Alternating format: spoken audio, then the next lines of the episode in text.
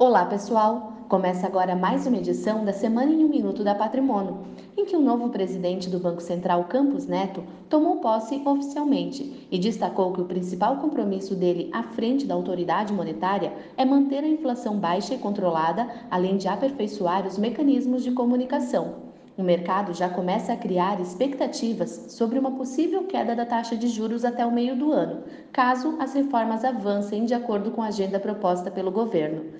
E falando sobre a reforma da Previdência, o início das atividades da CCJ acontece na semana que vem, depois do envio do projeto de lei que trata dos militares.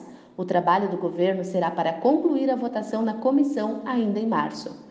Já sobre o mercado, semana positiva para os investidores, que viram o índice Bovespa renovar sua máxima histórica e se aproximar cada vez mais dos 100 mil pontos, pelo menos até essa tarde de sexta. Apesar da cautela, o cenário otimista com o andamento da reforma deve ajudar. Estas foram as principais notícias dessa semana. Um ótimo final de semana e até a próxima sexta-feira.